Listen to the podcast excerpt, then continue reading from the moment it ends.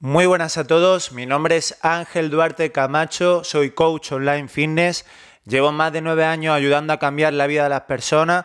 trabajando desde la salud, trabajando en mejorar su físico y sobre todo también, lo más importante, su mindset, su mentalidad, para que esos cambios, para que esos resultados sean sostenibles, sean perdurables en el tiempo y bueno, hoy estamos en el séptimo episodio, tengo un montón de ganas de grabarlo, tenía ya muchas ganas de volver a sentarme. Es mi cita semanal de los podcasts, ya sabéis, me podéis encontrar en Spotify, en Evox, en Apple Podcasts, también lo subiré a YouTube, lo subo los lunes a esas plataformas que inicialmente he mencionado. Y en YouTube lo subo los, martes, ¿vale? Y bueno, séptimo episodio, hoy quiero hablaros de... Eh, el día en que le perdí el sentido a la vida, pero siendo honesto y sincero, han sido sobre todo dos grandes momentos en los cuales me he sentido totalmente abatido, desesperanzado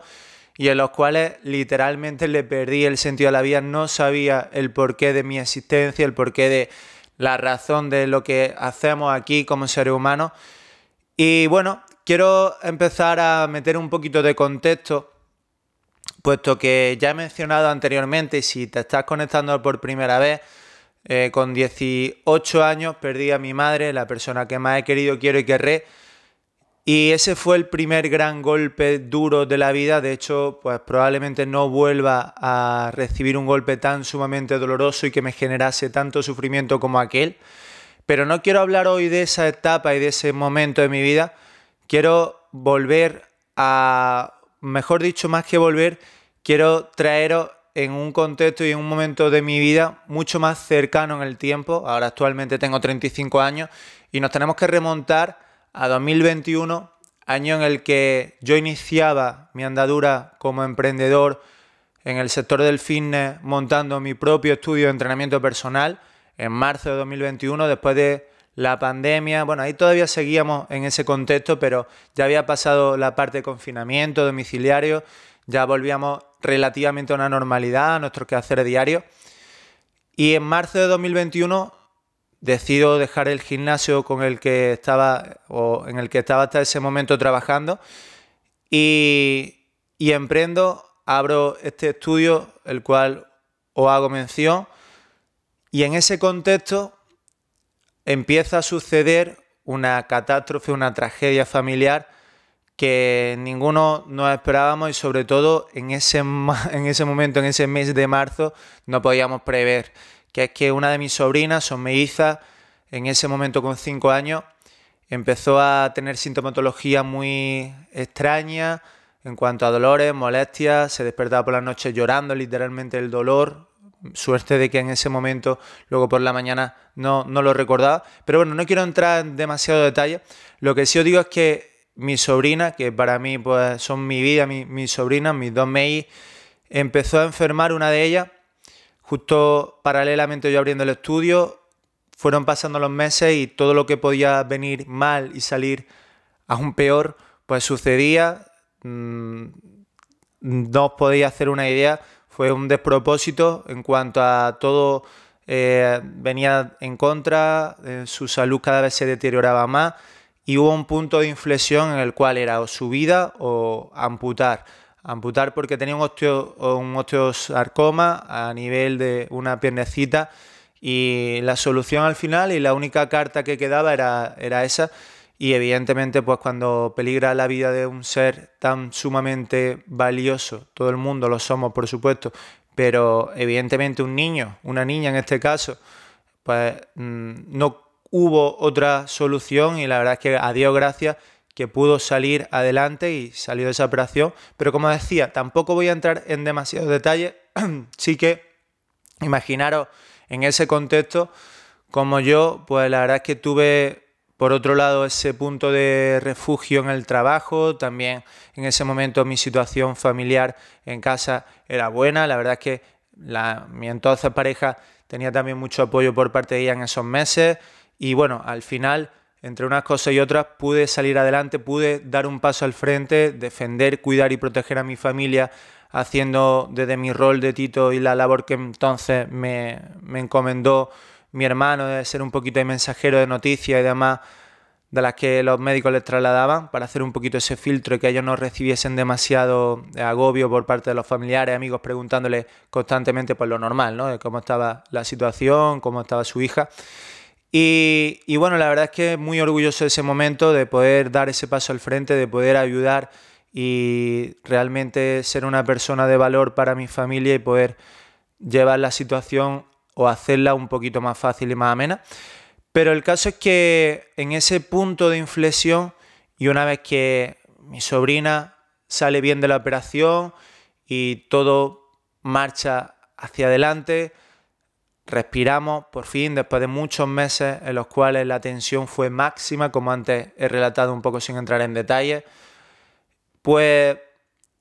hubo un momento en el que era ya verano, estábamos en agosto, Después de todo ese proceso último, yo necesitaba escaparme del mundo, salir de, la ciudad, del país. Literalmente me fui a la otra punta del globo. Me fui con, mi entonces pareja a la isla Maldivas, a un hotelazo. La verdad es que fue una experiencia muy buena, puesto que a pesar de llevar todo ese periodo de estrés, de tristeza, de abatimiento, de duda, de incertidumbre, de miedo, de mucho cúmulo de emociones, de sentimientos, muchos de ellos la verdad que bastante complicado de sobrellevar. Pero bueno, nos olvidamos de todo, nos fuimos a Maldivas, tuvimos una estancia de una semana, nueve días, no recuerdo ya exactamente, la verdad es que el sitio maravilloso, además era una cabañita de esta en el agua, una suite overwater en un hotel de la mayor categoría. Y, y al volver de ese viaje,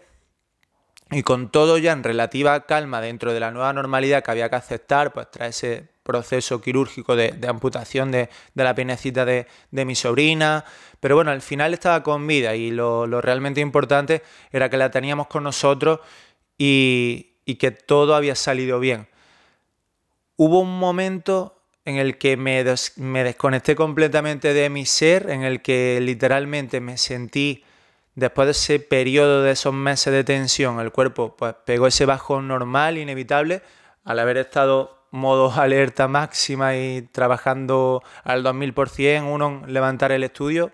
otro en cuidar, proteger a mi familia desde esa, de la asunción de esa posición, de ese rol que, como digo antes, eh, adopté y sobre todo apoyar a mi hermano, por supuesto, que, bien lo necesitaba y no es para menos, la verdad es que hicieron una labor brutal sus padres, toda la familia, nos hicimos una piña. Pero bueno, el caso es que yo me sentí totalmente desconectado de mí, de la vida, y después de ese viaje, al volver a Córdoba, a mi trabajo, a mi casa, a mi vida, hubo un momento, semanas posteriores, en las cuales yo me sentía muy, muy, muy abatido. La palabra es desesperanzado con la vida, desconectado y descorazonado de, decir, oye, pero esto, ¿en qué consiste esto? ¿Cómo pude perder a mi madre de una manera tan trágica en su día, después de un año y medio además de enfermedad, de sufrimiento? ¿Cómo ahora a mi sobrina le ha tocado esta situación? Y realmente iba al trabajo modo piloto automático como un robot, lo sacaba, intentaba lo mejor de mí, pero por dentro no estaba nada, nada, nada bien. Me sentía muy hundido, sobre todo porque no entendía, no, no sabía el porqué de tanto sufrimiento, qué, qué sentido tenía la vida. Y curiosamente recuerdo una tarde en la que iba, en la que iba al trabajo, literalmente pensando, pues esto, esto es una mierda, esto no, esto no vale para nada, esto no sirve, esto que estoy haciendo, la vida no, no tiene sentido. Y recibí un mensaje de mi primer cliente, nos remontamos no 2021, septiembre, como estoy contando, sino ahora este primer cliente, pues nos tenemos que ir nueve, casi diez años atrás. 2015, 2014, 2014, más o menos. Bueno, pues este cliente que conocí y con el que trabajé durante varios años desde ese 2014, y con el que desarrolló una muy buena amistad y teníamos un muy buen vínculo, aunque no teníamos ese feedback continuo de hablar todos los días, ni mucho menos, ni todas las semanas, ni siquiera todos los meses. Pero bueno, teníamos la amistad, sabíamos que estábamos ahí y y la verdad es que es un lazo muy estrecho el que nos une, sobre todo después de lo que voy a contar. El caso es que me, me envió un mensaje por WhatsApp en un día totalmente negro para mí, mentalmente, porque ya os digo que la situación familiar ya era buena, era de tranquilidad, la sobrina estaba bien, mi trabajo iba de escándalo, con mi pareja, pues bueno, no iba mal la cosa, ya se avecinaba algo que posteriormente sucedió meses después, pero bueno, eh, aparentemente iban las cosas bien, pero internamente yo no estaba, no estaba, no estaba conectado con la vida, conmigo mismo, como decía. Y al recibir ese mensaje de WhatsApp de, este buen amigo y ex cliente, me dijo literalmente que no sabía por qué, qué le había llevado, qué fuerza intangible, qué estímulo, qué había sucedido en su cabeza, pero que algo le había llevado a mandarme un libro que se llama Mucha vida, muchos maestros, no sé si lo conocéis, de Brian Weiss, os lo recomiendo, la verdad es que es una voladura de cabeza ese libro. Y a mí que me encanta la lectura, al recibirlo y en ese momento de mi vida lo devoré, lo devoré un día y medio, dos, lo había leído ya, pero no penséis que ese libro cambió mi vida. Lo que sí ese libro sembró una semilla que posteriormente, y ahora relato,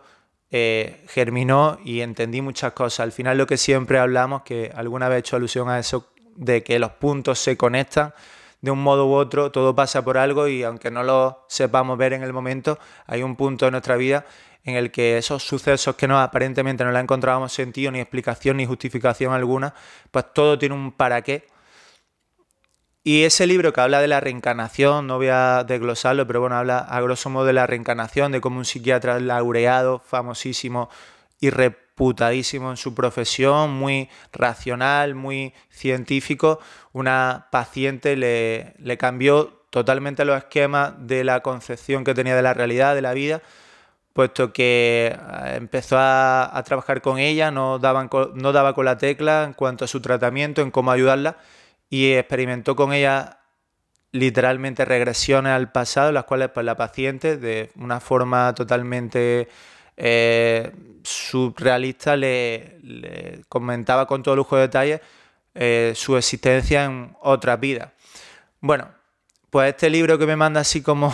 como quien no quiere la cosa, porque algo se lo dice, eh, sembró una semilla, pero bueno, en ese momento yo seguí igual, no voy a decir, pues leí ese libro y cambió todo, no, no, no, yo seguí igual de abatido, igual de mal. Meses posteriores, en diciembre, rompo con mi entonces pareja, vivíamos juntos, teníamos proyectos de futuro, además de una forma bastante eh, trágica para mí en ese momento, puesto que recibí lo que yo consideré una falta de respeto, una infidelidad, tal, no demostrada, no probada, ni siquiera pretendo con esto levantar una cosa que además es muy íntima, pero sí que algo que me hirió mi orgullo y que sobre todo eh, despertó fantasma, despertó miedo del pasado que yo pensaba superados, que yo pensaba vencidos, pero no, no, estaban ahí. Simplemente la había sepultado, la había enterrado. Yo pensaba que la había eh, superado, insisto, pero no, no. Eh, estaban, estaban y, vaya que sí, que sí los vi de nuevo en esa situación en la cual la vida te pone el límite. Y fijaros las cosas como son, que que después de esa experiencia en la cual yo decido irme del domicilio donde vivía con ella, puesto que había sentido pues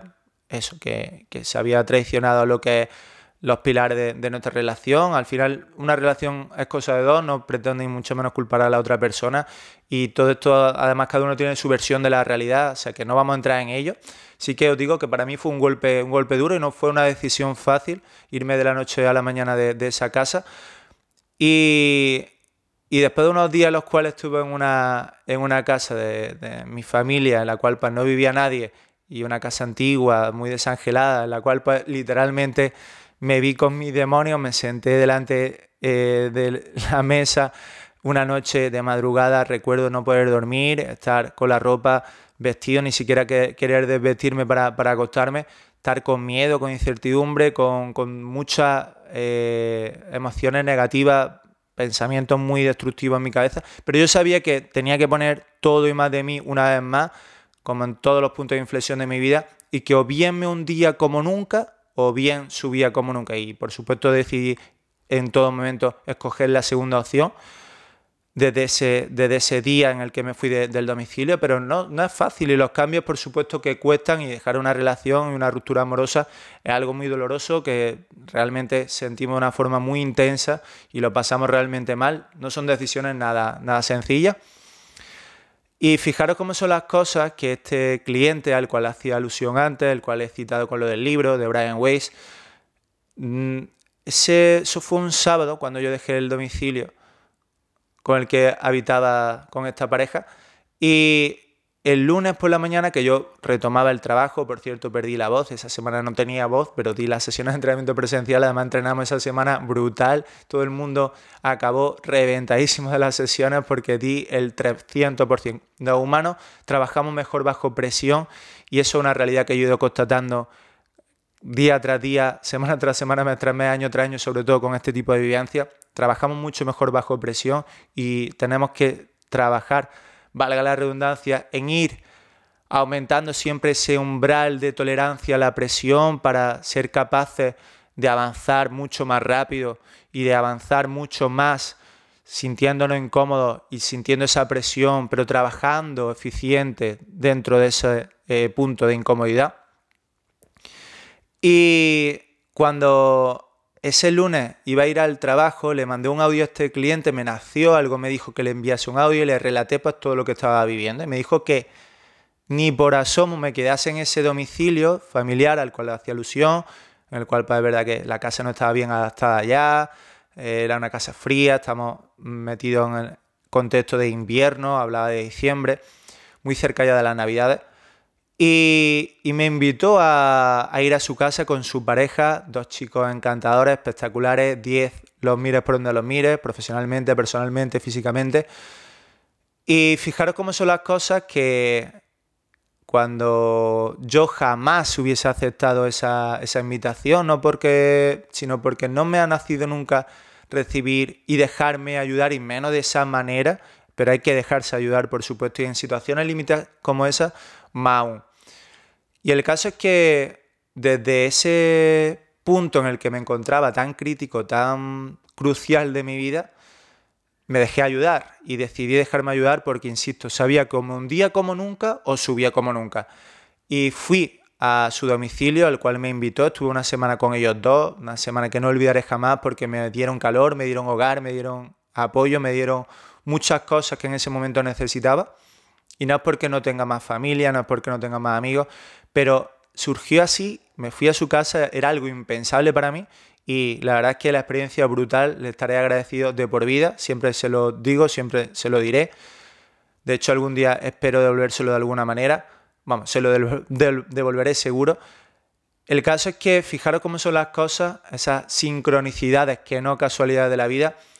cuando le pido la dirección, me monto en el taxi, hago varias maletas rápido, tal. Aquello fue un descontrol. Tenía la ropa, tenía todo desorganizado de haberme ido de la noche a la mañana del domicilio con mi expareja. Estaba en la casa familiar, como digo, me voy a, la casa de, estos amigos. Descontrol, hice ahí como pude, una, dos maletillas, tal, lo justo, necesario, la ropa de trabajo, de deporte. Y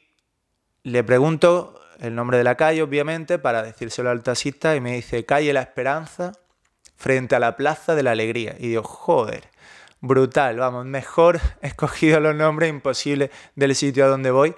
Y la verdad es que ese punto de inflexión fue, fue brutal y me devolvió la esperanza, me devolvió la creencia en que todo pasa por algo y por muchas señales de la vida que esta nos mande y que a veces pasamos totalmente desapercibidas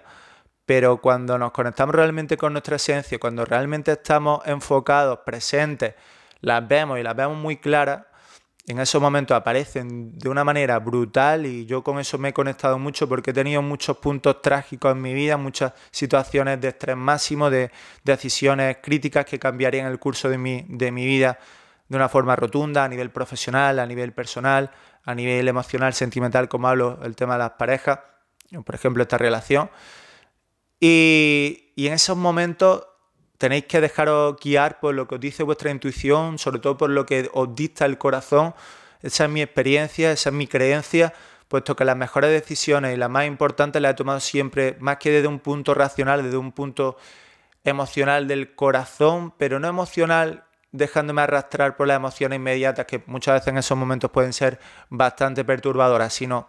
a un nivel más profundo, a un nivel de lo que te dicta tu corazón, de lo que te dice tu conciencia y de lo que sabes internamente que tienes que hacer. Y además, como digo, vienen muchas señales, muchas cosas que luego te refuerzan en la creencia de que lo estás haciendo bien y de que ese es el camino, aunque ese camino a veces sea muy jodido de transitar, muy duro y muy difícil. Pero si quieres avanzar, si quieres evolucionar y si quieres alinearte con tu propósito y con lo que tienes que hacer y fluir con la vida, muchas veces tienes que estar dispuesto a tomar decisiones trágicas, difíciles, duras en primera instancia, pero que son las que te capacitan para luego poder seguir avanzando y seguir elevándote de nivel.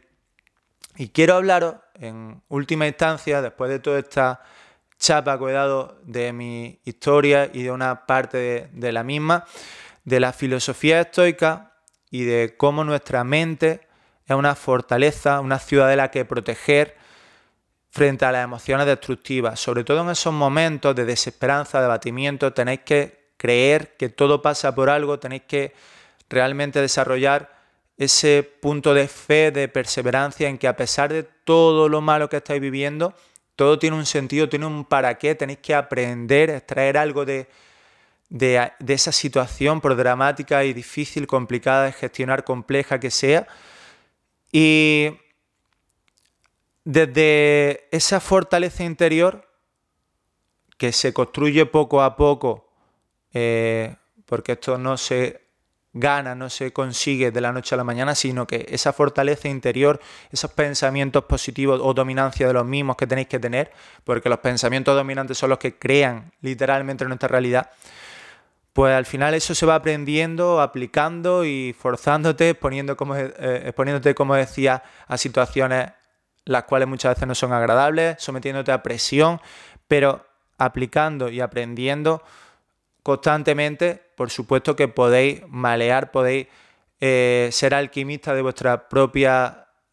mente, de vuestros propios pensamientos, de vuestro propio cerebro y desarrollar creencias además mucho más potenciadoras, mucho más beneficiosas para la consecución de vuestros objetivos y sobre todo de sentiros felices, plenos, abundantes.